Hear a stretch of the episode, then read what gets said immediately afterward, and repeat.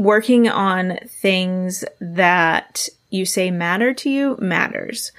So doing things like your monthly assignment and figuring out what matters to you and making progress towards those things, I think that matters. I think that makes a world of difference. I think that makes your taking active steps towards the person you want to be and the things you want to do is just, it's a lot of work, but it's just very life-giving work that will bring you to a place where you want to be.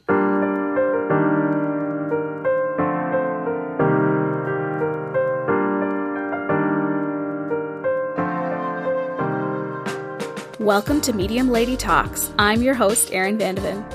I'm a millennial and mother trying to build the place in the world that's made for me, while fighting burnout, living intentionally, and embracing gratitude, even when I'm grumpy.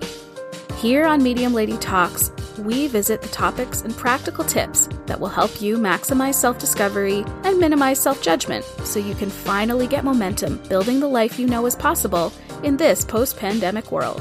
On this podcast, you can expect we'll get deep while having fun, and whether you're burnt out like a dog in a dumpster fire or celebrating your best life daily, you'll find the conversations, prompts, and tools I know will be helpful on your own personal healing journey. So stay tuned for my deep dive solo shows and interview episodes with dear friends and expert guests.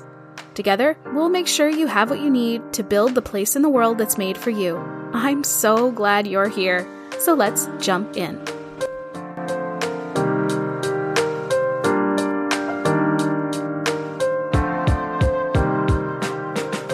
Hello, hi, and welcome to Medium Lady Talks. I'm your host, Erin, and this is episode 87. Today we're talking all about to-do lists, but not just any to-do list. We're talking about the aspirational to-do list, which is a very particular kind of list that I'm sure you can relate to. And I'm really excited because I have a very special guest today, someone who hasn't been on the podcast in, I don't know, maybe 60 or so episodes, a very dear friend of mine, Stephanie Cunningham. Stephanie, welcome back to the show. Hello. Hi. Thanks for having me. Stephanie, you were on the show, I think it was episode 23, but I didn't check the receipts. I should have looked it up before we started, but I haven't. Season 1 guest, Stephanie talked all about like the interest of realness and bringing authenticity to what you share on social media. That's a great episode. We'll link it in the show notes. But Stephanie, how have you been? What is going on? Oh, you know, crazy as ever. I can't remember. I should have gone back and listened to what I said my bio was, like what was my little like phrase about myself when we recorded last. But I'm currently moved in with my parents. We sold our house, moved in with my parents. So we're doing generational living.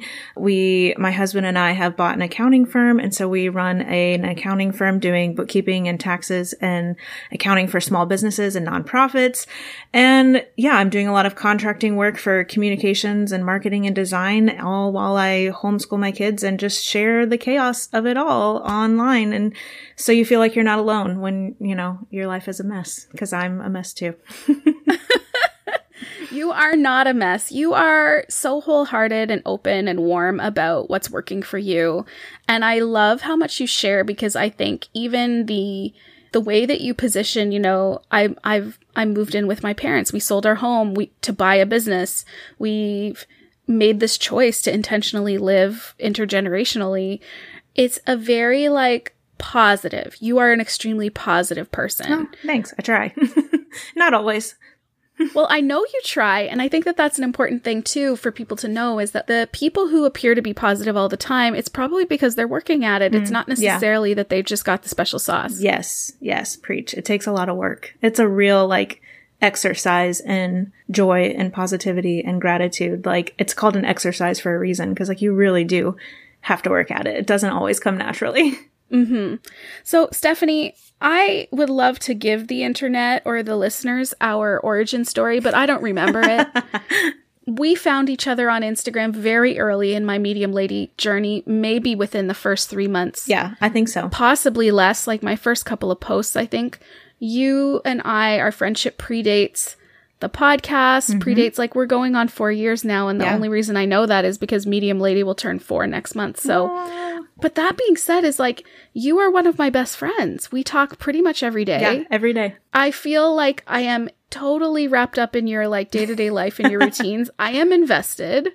And I think that's like a really special thing. I definitely don't think that I quite had that before you came along in my life. And now I have it with other people, which is really special too. So you're the OG internet bestie, just so you know. I love it. I'll wear that badge proudly. So what are we going to talk about today? I've called it the aspirational to-do list. And maybe we'll just kind of set the stage for what is an aspirational to-do list. It's not going to be the thing that you brain dump and say, all right, listen, there's just a lot of stuff that has to get done and I'm just going to write it all down and cross it off. Yeah, this is not the like do your laundry, feed your children, make the dentist appointment type of to-do list. Do you put feed your children on the to-do list? Listen, sometimes you got to be reminded. That's why you're the perfect guest for this conversation. So what's the difference between your run-of-the-mill to-do list and the aspirational to-do list? Yeah, the aspirational to-do list for me is like all of those things that you save when you're on Instagram or Facebook. And I'm totally curious to see if like the personality types of people come out in this. Like, does everybody do this? Or is this just a like oldest child, bossy big sister thing where I look at something come across my feed and I'm like, I could do that. I could bake those cookies. I could make those pumpkin-shaped breads. I could decorate like that. I could make that gift. And you tuck it away for later and you're like, you save it somewhere and you're like, yes, I want to do that someday. Someday I will do all of these crafts and all of these recipes and all of these things. And it's kind of like an empowering, like, yeah, I believe I can. And so I tuck it away for later and maybe I will and maybe I won't. I think you nailed it. I think that's exactly what it is. And maybe we should talk a little bit about personality types, because you and I have talked off and on about an idea that I think we're trying to crystallize, and maybe we'll get closer as we talk through this conversation. But I don't know if you remember this, and I didn't prep you for it in the 40 seconds of show prep that we did. There's people who see something, and they either want to do it or they don't want to do it. They think they can do it or they think they can't do it. Mm-hmm. And so if you imagine like a 2x2 grid of people who want to do things and think they can do them, that's, to my mind, where the aspirational to-do list sits in my life. Yeah. But I do think there's also another personality type, which is the want to do it, but think or believe they can't do it. Yeah. And that's a different kind of feeling. But I don't know that those folks put those things on an aspirational to-do list, because when I put something like the cookie recipe, the creative reel that sounds cool, the podcast episode that I'm inspired to use as inspiration for future content, that's all because I believe that I can do it in the future. So I want to keep it set aside for when I'm ready. Same. I'm wondering too if there's a different group of people, and I think this is so beautiful, that like sees it and just appreciates it for what it is and says, that's beautiful. I could probably do it. I have no business doing it. Like, not my business. Like, I don't care. I'm going to see how beautiful it is. I'm going to let it float on by. And I'm not going to tuck it away for a later, like, maybe I could do that. And so I think that is beautiful too. And so it just makes me curious, like, how different people approach it. I am not that person. I don't live in that quadrant. Same.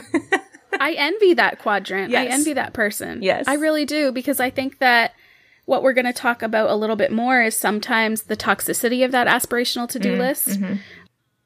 So tell us a little bit more about you and like where your self-development, like experience and expertise comes from. Because, you know, we're very dear friends. That's all you really need to become a guest on the show.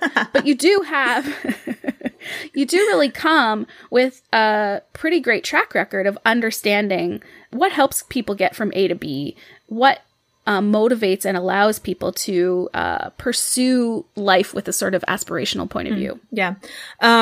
When right after Craig and I got married, we moved overseas with a global nonprofit, and we ran student centers for college students. And our whole goal was to put on emotional intelligence seminars and coaching for them of just, you know, how to do basic things that you don't get training to do. And while you're in college, you get to learn math and English and all this stuff, but you don't learn how to present yourself, how to make a calendar, how to write a resume, how to take feedback or give feedback, and all these things that go into, you know, just emotional intelligence and processing your emotions. And so we did a lot of training, a lot of seminars that we put on that, and just a lot of one-on-one coaching where we got to try out a lot of stuff. And so I am just such a, like, it goes along with this to-do list. I'm just a collector of ideas and things. And I hear an idea and I say, oh, I want to try that. And I try it out. And either I try it or somebody I'm coaching tries it. And we see if it works. We take the good parts and then we move on to the next thing. And we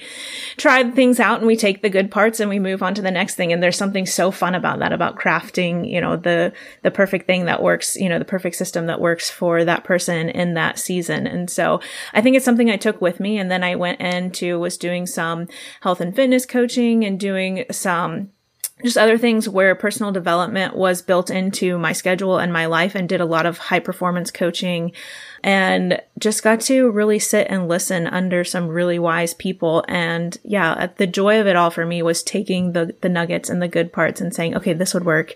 And yeah, and tucking that away and make, you know, formulating little plans. And so it's fun to craft and to hone and to practice and to, yeah, try it out and see what works and run with what does. So hopefully today what listeners can gather is this sort of idea of maybe you're putting words to that aspirational to-do list. Maybe you do what Stephanie and I do, but you maybe you've never called it an aspirational to-do list before. And maybe actually that sensation of collecting and putting ideas away for another time can also sometimes become how we get in our own way. Mm-hmm. We kind of like dabble too much in adding things to the to-do list and not enough on the action or the growth-oriented side of what the whole purpose of that aspirational to-do list is. Stephanie, I'm curious right now, what would you say are like the top three things on your aspirational to-do list? My aspirational to-do list. Okay. I think it's funny because I think a lot of the things right now on my aspirational to-do list are like, I don't know if I can put a name on it. It's like undoing. It's more of like not doing rather than to doing. It's a lot of like slowing down and waiting. So something I put on there recently was do more cooking our meals with the kids. Yeah. And that takes so much time. Like that is not a quick get dinner on the table. That is that's a process and a slowing down and a making time and a carving out. And so I do want to do some more slowing and taking out and in areas like that. But then on the other side, there's part of me that I've told you a million times, every time we send recipes back and forth on Reels, I'm like, I'm adding that to my next project, which is my to-do list. Like do all of these things. Like I need to do a series about actually working through all of my recipes that I've saved and printing out the good ones and deleting all the bad ones. And so, yeah. Yeah. That sounds fun to me, like to just weed through them all and try them all out and take the internet along with me while I do it. So those are the two that come to my mind right now. The one of the things that we really bonded over was Dalgona coffee early on in the pandemic. And I know that we were like, okay, we're trying this again. The first time it was like poison, coffee poison. The second time we figured it out. Now it's super delicious. And I feel like I will send you Dalgona coffee adjacent recipes. And I always am like, it would be so fun to just hop on live with Steph once every 2 months and be like, you know, Medium Lady Eats or Medium Lady Cooks or whatever, and just like make Dalgona coffee live and be like, wow, that was okay. So it looks different and tastes different than it seemed like it was going to. But I'm totally with you because I think the way that you just described that, like, I want to hack my way through this aspirational to-do list, especially from like a food making point of view, and bring the internet along with me, that I would fully subscribe to. But it makes me think of people who are like, I'm decluttering my house one area at a time. Come along with me on day 75 of my underwear drawer. Yes. And I'm like, that doesn't hit the aspirational to-do list for me. But if you're like, here's day 75 of me cooking through all of the recipes I've saved in 2023, I would be like, next recipe, please. Next. Again, more, please. Like, subscribe. I find that, I find that really satisfying. But I think, too, there's also this fine kind of magical balance about the aspirational to-do list potentially never happening. There is this sort of fantasy element to it. So maybe let's put pause on that, just and we can circle back to that in a second. So the things that I have on my aspirational to-do list right now are to start a Patreon. I've had that on my to-do list probably for a year. Yeah. I don't think I will start one. Oh, no. Maybe 2024. I thought for sure 2023 would be the year.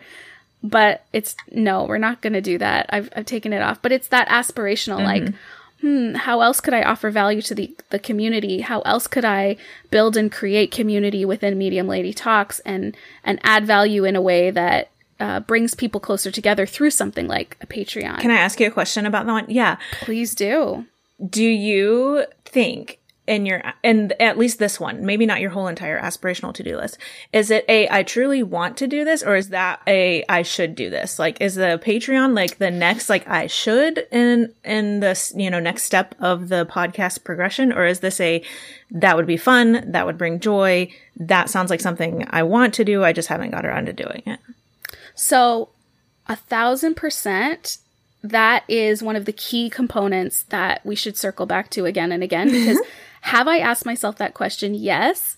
And earlier on, around April, May, right before I launched Medium Lady Reads with Jillian O'Keefe, the answer to that was no. So I did feel like I should do it. It did not bring joy. It did not feel like something. Mm-hmm. But that being said, the idea has not been put to rest in my mind. Right. And putting it down... Because initially, Medium Lady Reads was sort of my, like, initial dabble into potential Patreon content. And then as Jillian and I conceptualized it, really wasn't where we wanted to go. It wasn't aligned with our values. Mm-hmm. But it's still something that continues to kind of, like, show up as. Like, I have ideas of things that I would do if I had a Patreon. Right. So maybe that's like Aspiration 2.0 is there's like sub-items within the aspirational content. Patreon will help you get to the things that you want to do. Yeah, maybe so. So that's one of the things.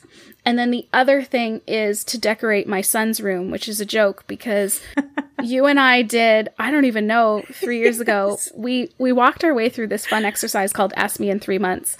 And I wanted you to ask me in 3 months if I decorated Beckett's room. Yeah, did you paint the mural on his? I did not paint the mural, but I still think I could. I still feel really bad about this kid's bedroom, and I'm gesturing because he's like right next door right now. So that's also the other joke is like, maybe it comes down to that other question, like, is that something that would bring you joy? Is that something that's an immediate yes? And I think personally in my own, I think you're better at this. I think that sometimes my personal barometer gets a little muddied. Because I can tend towards achievement. I can tend towards like what's going to be evidence of my success as a mom, as a human being, as a wife, you know, like what is going to prove to me and to others that I'm doing okay, that I'm doing a good job. And so that achievement instinct in me sometimes can get muddled on the aspirational to-do list. And that can be trouble for me. That can be a bit of quicksand. What do you think is the general importance of to-do lists, and why does that stem off into this aspirational? So let's get back to that sort of like fantasy mindset or this like ideal or this like I'll be happy when type of, you know, chasing the dream kind of thing. Because when you were coaching or when you were, you know, in that previous chapter of your life, teaching someone about the use of a to-do list, it's a very practical functional task. It's a functional skill to be able to do. Why do the two sort of like, I guess maybe what I'm saying is not just like an aspirational dream. We both identify with the word list. Yeah. Like we see these things as items. They're all collected in the same place. It's not like, oh, I have a dream of this. And then over here in this other tangential area, I have another dream. In my mind, all of my aspirations in terms of the aspirational to-dos, they exist in the same place in my mind palace. Yeah. I think, gosh, I'm trying to decide which direction to go because I think so many things. Sorry, that was a very layered question, but just pick a direction. I think the aspirational to-do list does the same thing that a regular to-do list does for my brain, and it gives me freedom. And it it gives me literally, it gives my brain the space that it needs because I've gotten it all out onto the list. I've said, I'm not responsible for remembering this anymore. It's there when I need it. And it gives me the freedom to say, hey, when I have time to dream, when I have time to play, when I have time to do and to enjoy, it's there and it's waiting for me. Like I've given myself permission that like, hey, this list, this that I've curated is over here. And whenever you're ready to dabble in it, it's there. Like you have your ideas set up for you. And it's almost like this permission slip to like, hey, your fun's here whenever you're ready for it. It's there, it's waiting for you. And it just takes the pressure off of your brain to have to remember any of it. And so it gives you, the freedom to just be able to enjoy it, but also not have to remember it. But the regular to-do list does the exact same thing. Mm-hmm. I think it's interesting that you chose the word freedom, because that's not a word I would have chosen. Mm. But it is a sort of like safety. It's a feeling, for me, it's a feeling of safety. So when I know that I've categorized those aspirational items, I've kept them all in the same place. I mean, I think that place is sort of cognitive. It's not necessarily like a piece of paper, although I have like saved. Right. Yeah. Like the Pinterest boards and the things like that's very, and actually Pinterest in and of itself has really capitalized on the aspirational to-do list that we're all, really like magpies for these ideas on the internet and keeping them all in the same place. So for me, it's a sense of safety. It's a sense that like, I dream of big things, and what if I forget those dreams? What if they just kind of fly and flap away, or they move on to the next person who's ready to action them? It makes me feel safe that I know where those ideas are. I know where those recipes are. I know where those podcast episodes or those books I want to read. I know where they can all go. So as to what you said, when I have time to dream, when I have time to play, when I have time to get into that growth mindset, I know where to go. I have a place to start. And that feels really safe and comforting to me. Yeah. I think sometimes though, when we think about things in terms of to-do lists, like we can feel like we're very captive to that. Like this is something I have to do. Like it's waiting for me and I have to check it off. Like a to-do list is there to get checked off of. And so when I think about an aspirational to-do list, like I don't feel that same captivity towards it that I do my, everyday free, to-do list. When I think of my aspirational to-do list, I think of just it giving me some boundaries so my brain is just not running wild and free. And that's like actually a gift to my brain. I've collected and curated this list of things that I might want to do someday, and it's there for me when I need it. And then like when that time comes and I'm ready to do something creative, I'm not like floundering around going, what do I do? Like I have all these things that I'm like, this is where I want to kind of walk towards and move towards and work towards. And so it gives me my brain freedom and that kind of sense that I'm not captive to it, but it's given me a framework to work within. And that framework is a gift. That boundary is a gift. Like we often tell the story when we're talking about children and needing to give boundaries to them about, if you have a dog and you put him out in the backyard and there's no backyard, he's not safe to run around and, be free, because he could run into the street and get hit by a car. He could run away and never come back. But once you put a fence around that yard, he can run as free as he wants. And so that boundary isn't really like confining him as much as it is giving him freedom and safety and making him feel like he has a safe place to run. And so that's kind of how I feel about my aspirational to-do list. It's like, it's giving my brain this little tiny framework to work within and being like, okay, when you want it, it's there, and you don't have to pursue the world. You pursue this little spot, like these things that you've curated and kept and had ideas towards and have started walking towards. I thought of so many things that have come up routinely in my own like personal development journey on Medium Lady. The first of which is, I really have been trying to encourage people to plan how to do those things, to plan. And I've never really connected it to the aspirational to-do list before. But when I encourage people to do this monthly reflection and to think about monthly, what are you stepping into? What are you anticipating with joy? So that you can look back and also relive with intention those moments that were really like all about you and who you are. And the reason that's important to do month over month for me is that I get to know myself better and better and better. But what you're talking about is about where you can go to experience all of those things in a way that is not about being captive, but about it's really just for you. And when I say, the place in the world that's made for you, like your aspirational to-do list literally can be the place in the world that's made for you, made for you by you, so long as you pay really close attention to a couple of tricky emotional and cognitive barriers.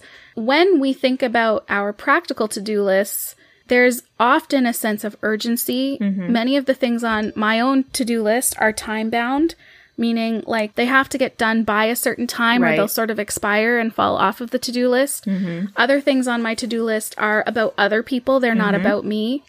Feeding your children, doing the laundry, like these are the tasks that kind of keep our life on track. Do you ever, because I do you ever transplant those feelings into your aspirational to-do list? It sounds like you are in a very mindful space when it comes to like how you think about that. I think I can. I think there's times when I'm like, oh, I should get around to XYZ.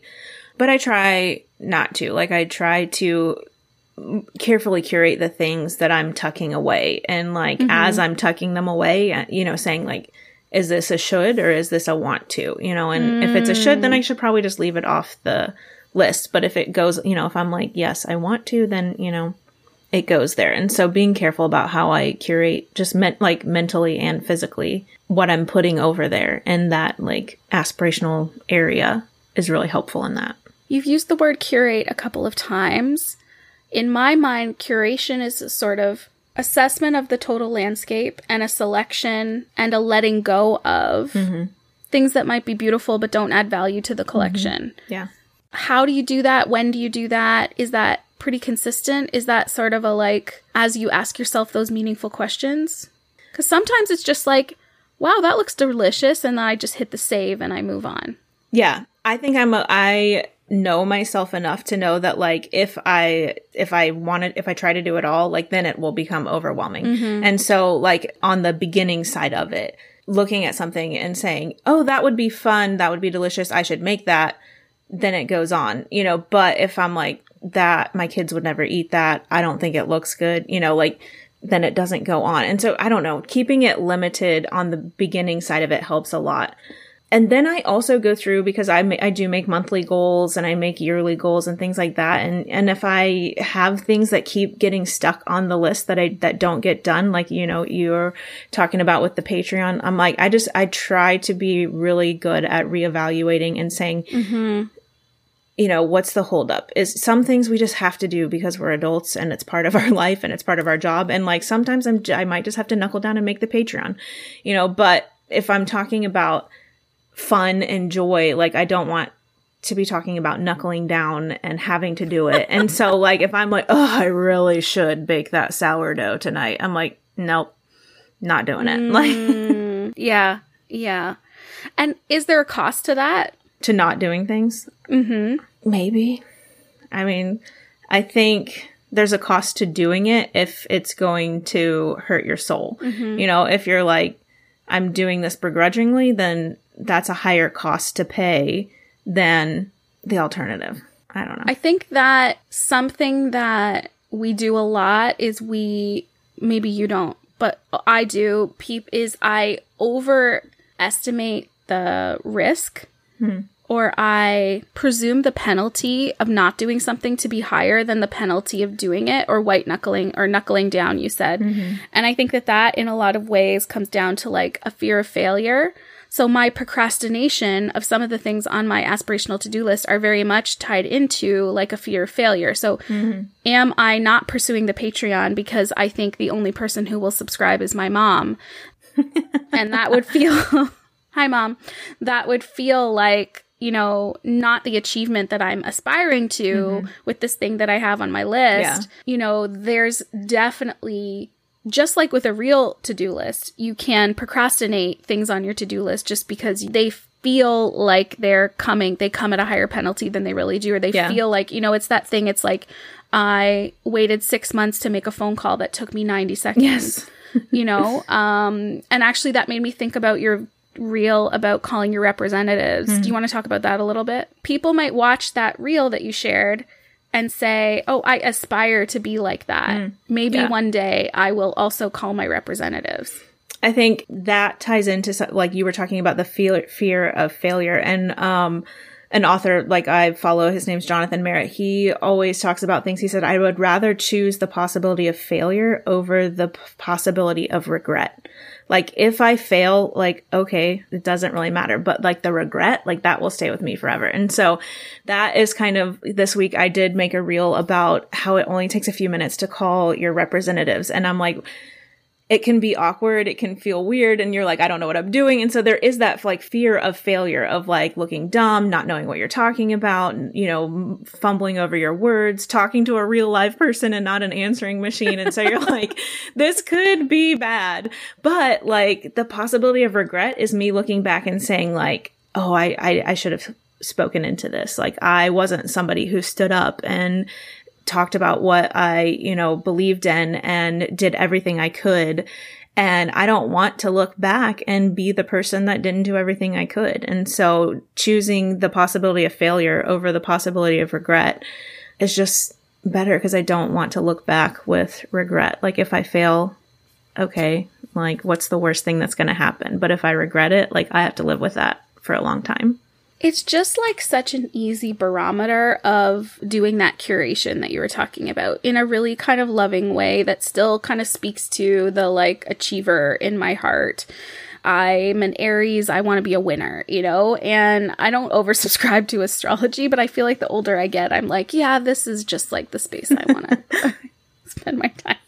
So when I think about Beckett's room, for example, do I think about it in the terms of like potential failure? Like maybe the mural will look like hot garbage. I don't really think about it in those words. And if I think 40 years from now, would I regret that I never really like pulled Beckett's room together? I don't think I would.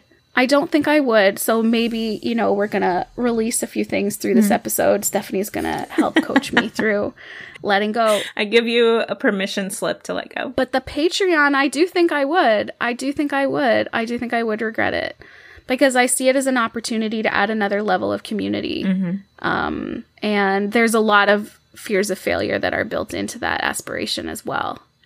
What about things like overwhelm or just pure time management? That can be another huge challenge when it comes to an aspirational to-do list. Is it's like, all I do is save things for another day, but that day never comes. Yeah.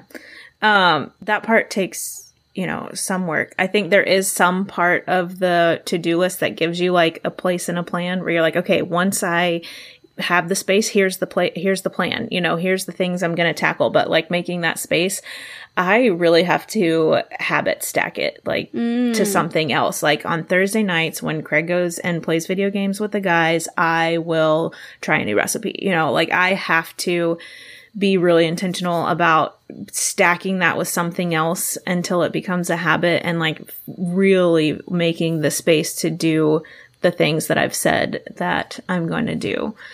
Can you unpack habit stacking for people who might have like heard that in the periphery?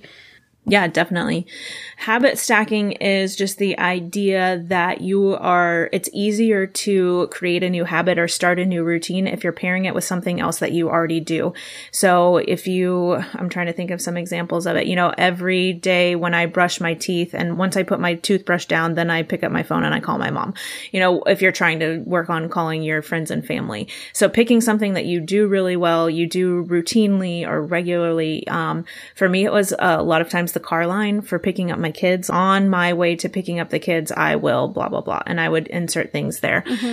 So finding things that you're already doing with regular rhythms and then stacking the new thing and pairing it with that. It just gives your brain a trigger to say, okay, now's when we do the thing. And then eventually you do the thing enough times that it becomes a habit on its own. The best approximation of this, although I didn't do it on purpose, is when I do car gratitude. Yes. So yes. I literally park my car, I reach for my phone, I record a brief message, I put my phone in my bag, I walk to the train, and I upload to stories. And I didn't do that on purpose, but it is absolutely a daily gratitude practice that is completely connected to the moment I park my car in the train. When I don't park my car at the train parking lot, I actually have to really flex my muscle to even think about gratitude on those days when I don't take the train. So they're like intricately paired together, and that can be really, really beneficial. But I would also say is the thing that people don't say about habit stacking is I say give yourself a year. Oh, yeah. Give yourself a year because all the times that you pull off the stack or the pairing, there's going to also be times when you don't, and you have to get enough tries at it for it to really kind of become like those two things are the same thing. Yes. Yeah. Parking the car and doing gratitude are not separate activities in my brain. So we've talked about habit stacking. What are some other strategies we might share for one another or in the context of like getting those aspirational to-do lists off the to-do list? Mm-hmm.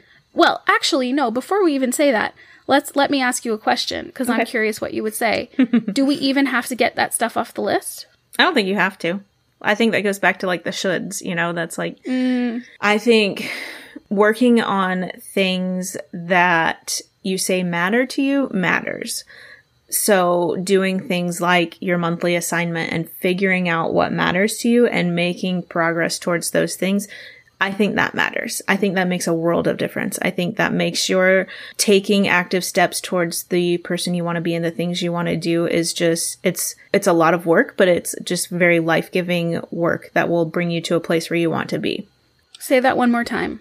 I think making intentional progress towards the things you want to do, the person you want to be, is a lot of work, but it's worth it to get, you know, towards the person that you want to be. And it'll bring you a lot of joy.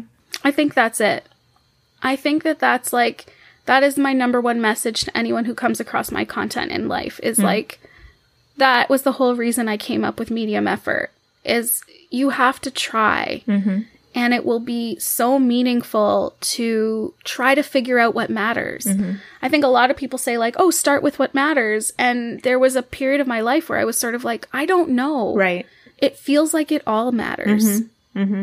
It feels like it all matters. And if I were to choose one thing to matter more than the other things, then I would feel bad about that. And it really took intentional, effortful self-exploration and experimentation to figuring out what matters. Yes, that's exactly what you said. Does. I just love that. That's why I made you repeat it. No, it matters, and I think it just it brings you a lot of joy once you're focusing on the right things. But it takes you a lot of work to figure out what things you need to drop on the way there. Mm-hmm. And so you're picking up all these ideas and along the way, and especially in a world of social media where we're having so much input of like, oh, she's doing that. Should I be doing that? Oh, that matters to them. Should that matter to me? Yeah. And sometimes the answer is yes, that should matter to you. And you can, you know, and taking steps towards that will like greatly increase your quality of life. And sometimes it's like, no, like that's the thing and their season that is working for them and you don't need to pick it up. But it takes you picking it up and trying it for a while to say, no, didn't work for me. I'm going to put that one back down.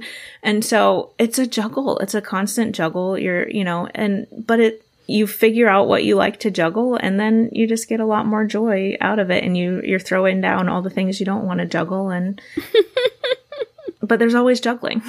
There's always juggling. Okay. So that is another thing that I think sometimes ends up on the aspirational list is the like, if this, then that. If I could just finally figure out a cleaning routine, then I would have a clean home. And if I had a clean home, I would be a peaceful and serene human being. Yeah. Does that stuff clutter up your aspirational to-do list?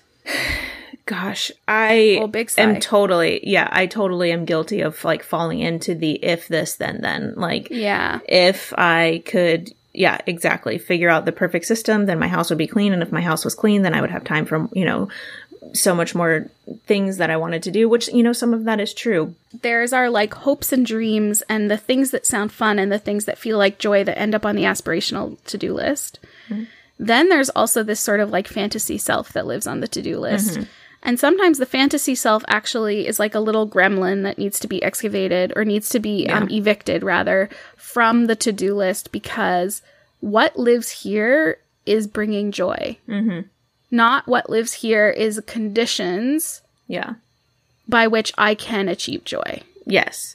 And so I think when we're looking at the aspirational to-do list as a fix-all and like this will like make my life better, then that's where it gets troublesome because then it becomes more of a chore and a finish line. If we're looking at it as more of this will bring me joy and fun along the way, and there's not really a real finish line. I'm not like, you know, getting to perfection or arriving at this. Then it's just joy that gets added in. So maybe if I could summarize, I'm going to try to, is the tips that we would give you if you're this kind of person or if you've maybe been feeling a little bit bogged down. I think that's the position I'm in right now, Steph, is we're like, We're here, it's October, it's definitely fall, it's gonna super definitely be winter very, very soon, and I feel like it's that closure on the summer, because the summer is hella aspirational. Mm-hmm. Yeah. It's that closure on the summer and this anticipation of a restful, sort of rejuvenating period that's got me probably feeling like I've run out of time on my aspirational to-do list. So if we could just summarize some of the things that we think can help people navigate that cognitively, the first is to think about the things that feel conditional within your to-do list. It's like, if I do this, then I'll have something else. Mm-hmm. What you're looking for is, if I'll do this, that will be fun. Yes, period. Or that could be really cool, mm-hmm. that general feeling, period.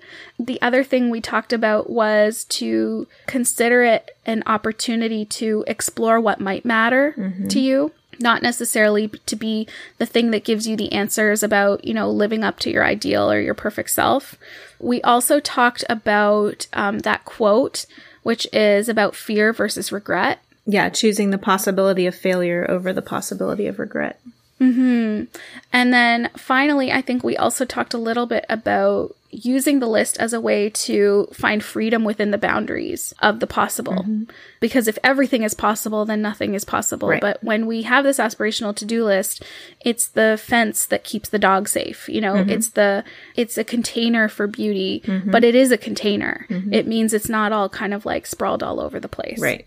Steph, you know, do you have what are some other sort of stories? You know, like, you're so grounded and confident and wise beyond your years, but like, were you always that way? What are the sort of like pivotal moments in your life where I always go back to the story of having postpartum depression with Beckett, and mm-hmm. that really was a sort of like make or break moment for me. Mm-hmm. I had wanted to have a podcast for 10 years, and it was sort of like, I'm going to do it now, or I'm going to be a shell of a person, mm-hmm. you know, like, without this thing that was feeding my soul. What are the sort of pivotal moments along your own journey that helped you gain this clarity and wisdom? I totally relate to your season of postpartum depression and trying, you know, finding your way out of that and, you know, figuring out what matters. During our time overseas, we had been overseas for probably 6 or 8 years. And just the place we were living in and the team we were living in and all the circumstances, it was described to me as like we were basically doing overseas social work. And somebody said, that's as stressful as an inner city cop. And so we were just running on adrenaline all the time in our second culture, in our second language. And I went through a series of like a time of clinical burnout. Like, I was mm-hmm. having adrenal fatigue, and I was like, my brain was not being able to connect thoughts because I had literally burned the synapses in my brain, and they couldn't connect thoughts because I had been running on adrenaline for so long. And so people would ask me a question, and I'd be like, I just can't make that decision because my brain just literally couldn't go there. And so just ended up having to take a semester off and, you know, do some counseling, take some time. And it was a real sweet period of time for me of being forced to do nothing by just doctors and counselors and saying, hey, like, the literal only thing you can do right now is a slow recharge. And if you try to speed up the process, that's going to get you, you know, in the same position where you started. And so I was allowed to do up to 10 hours a week of life-giving work. And so if it sounded like fun to me, if I was like, yes, I want to go do that, I could do it for only up to 10 hours a week for a whole semester. And that was really hard for me. And like, then I had to unpack, why is that hard for me? Why is it hard for me to stop my doing and to put all my doing down and to just be, and to sit with that? And, you know, why is that hard? And is it, you know, my feelings of not wanting to look lazy? Is it my feelings of, you know, wanting to get stuff done? And why do I want to get stuff done? And why can't I leave things undone? And so it was a lot of unpacking and a lot of counseling and a lot of learning who I am, and then rebuilding a new normal that wasn't going to burn me out. Mm-hmm. And so it was learning, you know, what things are life-giving and how do I add them back in? You know, what things do I have to do because I'm a human and an adult, you know, and adding them back in, and just really carefully choosing the pieces that went back in. It reminds me of what we all did after the pandemic when the world shut down. We had nothing to do and we had all this free time. And then we said, okay, now I get to choose what I add back in. And I think some of us were so quick to rush back in as fast as possible to get back to a normal that didn't exist anymore. I think if we could look back and remember on that time, you know, it's rose-colored glasses now where we're like, oh, we had all this free time at home. It was beautiful. I mean, it was very stressful. It was a very hard time. But we also like got everything stripped away. No extracurriculars, no meetings, no this, no that. And then we got to kind of choose like what got to go back in. And so I think I've had a lot of practice and the choosing and the curating and moments of time where just situationally I've gone back to ground zero and said, okay, everything's wiped clean. Now I add back in what matters and what's important and what's healthy and what's good for me. I've never heard that story before. Thank you for sharing that. Yeah. So no one would want to find themselves with clinical burnout with a doctor literally saying, like, you're done. You're tapping out. But I could also see some people, the same way we look at at the pandemic with rose-colored glasses, is like, I would love to wipe the slate clean and start fresh. What is the proxy for that, or what is a way to simulate that when you're not actually going to tap out for a semester? Yeah. I think I talked about this the last time I was on your podcast, so sorry if you're an OG listener. But for me, it's a lot of like, I call it 7 layers of why. It's like, if I'm about to do something, it's asking myself, okay, why am I doing this? Okay, I'm signing my kids up for tennis lessons. Why? Because I want them to have exercise. Why? Because that's good for them. Why? Because that, you know, and then you get 7 layers in and you realize if it's a good thing or a bad thing. You know, I really should clean my house every Monday. Why? Well, because it needs to be clean. Why? Because adults are clean. Why? Well, because this. Why? And at the end of that one for me gets down to, I'm afraid of like people thinking I'm out of control and I'm not clean. And like, it's a belief I have regarding other people, not myself. And I'm like, okay, yeah, we throw that one out and we don't clean every Monday. You know, we make up a different schedule, you know? And so just asking myself, like, why am I adding this one back in? And is it, sometimes it's a yes and sometimes it's a no. Sometimes the thing is totally worth it, but sometimes we're like, this is a should, and I really need to stop shoulding all over myself and kick this one out. Like, yeah. And what would you say for people who want to resist even that level of sort of like self-exploration? Sometimes people say like, I should clean the house every Monday, and people, and you'll say why, and people say like, well, because I have to, and that's like the end of the whys. And you say why again, and they're like, well, because I have to, you know, and there's a real like defense sometimes built up in people to be willing to let things go. Yeah. I don't know. Maybe you should talk to somebody. Maybe. I mean, honestly, that's not terrible advice. I think about it in the context of self-compassion, because I think that this like 7 whys is a really compassionate exercise, but that doesn't make it easy or fun. Yeah. You know, and I'm really personally right now unlocking a lot of the things about like our common rhetoric about self-care are these things that feel easy or feel like a win, but they don't really necessarily give our battery a full recharge. To go back to what you said before, is it's like the difference between charging your phone with like a portable battery pack and the difference between like plugging your phone and leaving it overnight. We want to escape. We want to cut ties from this thing. And so what we do is we like book a spa day, but what we really need are personal boundaries in our life so that we don't need to escape our own lives to feel rested and rejuvenated.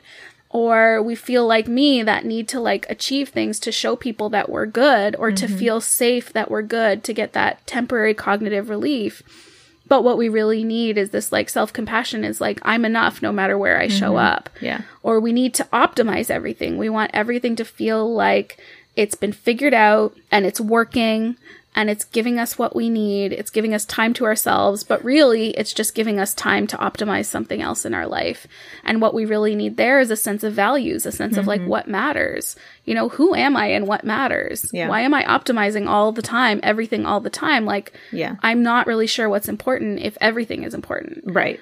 And so those like 4 domains, but what I'm wondering is, I feel like even when I say to people like, you don't need escape, you need boundaries, they're like, screw that, I'll just stick with escape. Escape does seem less terrifying than setting boundaries, and I don't know why. Well, I think it's because, again, it's that the benefits of the boundaries in the long game come with a couple of trade-offs. They come with a couple of like potential caveats. The escape probably doesn't. Or maybe it's less of an emotional trade-off. It's more of a like practical trade-off. Like you have the money or you don't. When it comes to the boundaries, it's like you have the emotional resilience or you don't. And that's like just like a general, I don't know. I'm just kind of like talking that out loud as we sort of like sit here. That's your next podcast is talking out loud. So talking. All every episode really is talking out loud. All right, Steph, thanks for chatting with me today. Yeah. I'm really curious to continue to, you know, be in your DMs about these aspirational to-dos and keep sending me recipes to try. Can I keep? So I was going to ask you, are you okay if I keep sending you recipes? Of course. I know that doesn't stress you out. So no, I love it. I welcome them all. I want to see them. I want to feel like I can do them. I want to tuck them away for a time when I start my next series on. Join me as I work through my saved list. Steph, thank you so much for coming on the podcast today. Where can listeners find you if they want more of your joy? Yeah, I'm on Instagram at Steffski, Steffski, and sharing the chaos there. Beautiful, fantastic. I really appreciate you having you on the show today. And everyone else, thank you so much for listening. Steph and I, we know your time is precious and valuable to you, and we really appreciate you spending a little bit of time with us. Steph, it was so great to see your face live and in real time. I love it. It was wonderful. All right, everybody, my name is Erin. Thank you so much for listening. Don't forget, you're doing such a good job. Stephanie, you're doing a good job. You're doing a great job. I love you very much, and I'll talk to you again soon. Bye. Thanks so much for listening to Medium Lady Talks, created and produced by me, Erin Vandevin. If you want more of the general vibe, gratitude, and encouragement from this episode, please come and find me on Instagram at medium.lady. And since you've made it to the end, I'd love to get to know you even better. Screenshot this episode so you can share it on Instagram and be sure to tag me so that we can chat. Thanks for listening. Remember, you're doing such a good job. Your place in this world can only be filled by you. I'll see you in the next episode. Bye.